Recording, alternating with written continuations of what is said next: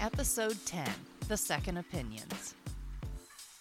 Well, I wanted to bring the podcast back, and I want to start off with giving you an update. So that's what this one's going to be. But there are some other things that I want to talk about, and some other episodes that I don't know have just kind of been surprises to me and maybe could help some people. One of those being mental health.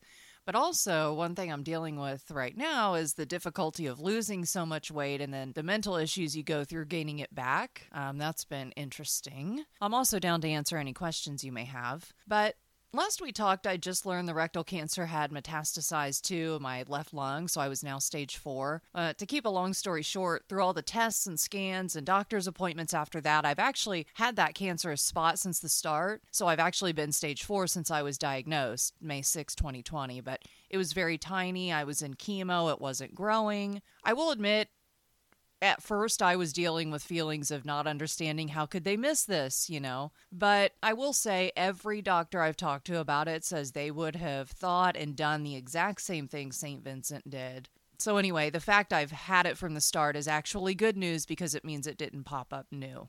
So, since we talked, I've had surgery to have the cancer in my left lung removed. We were hoping to be able to do a wedge resection, you know, just basically cut a triangle out, but that wasn't possible. Dr. Ashodi had to take half of the lung. But I was shocked at how quickly I recovered from that surgery. I think it was my seventh. I have five scars from front to back around my left side.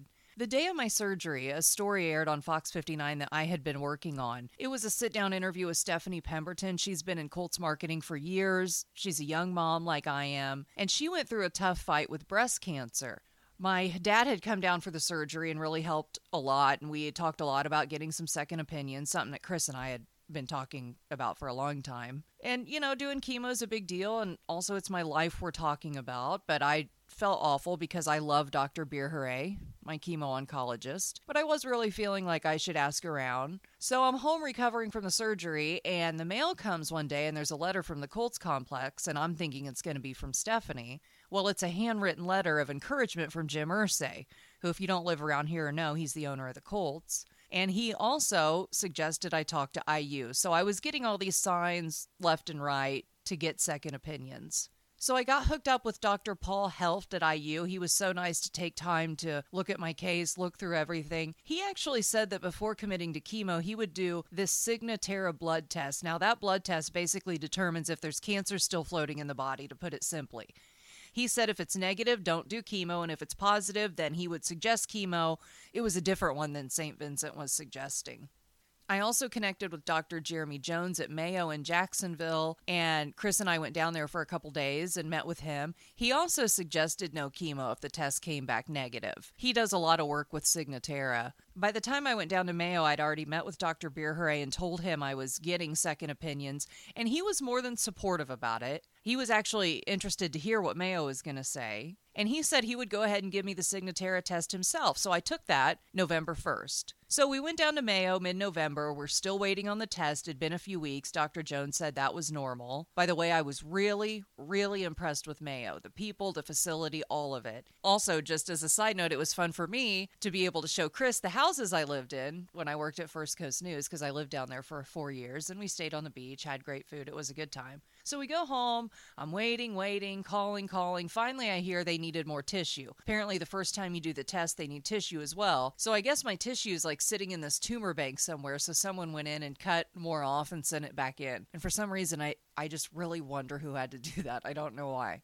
The way this test works is if it comes back positive, you have a 97% chance of getting cancer again. If it comes back negative, you have a 43% chance of not so still nearly a 60% chance of getting it. Meanwhile, I have this huge weight on my shoulders of if the test is going to be negative or positive. St. V and Mayo were telling me 50 50, IU is telling me 80% chance it's positive. I end up not hearing anything until January 3rd. That happens to be Chris and I's wedding anniversary. We were driving to Harry and Izzy's. Dr. Beer called, and I got off the phone and just started crying. I mean, it's literally, it was very unexpected. I thought it was going to be positive. It's the best news I've had in two years.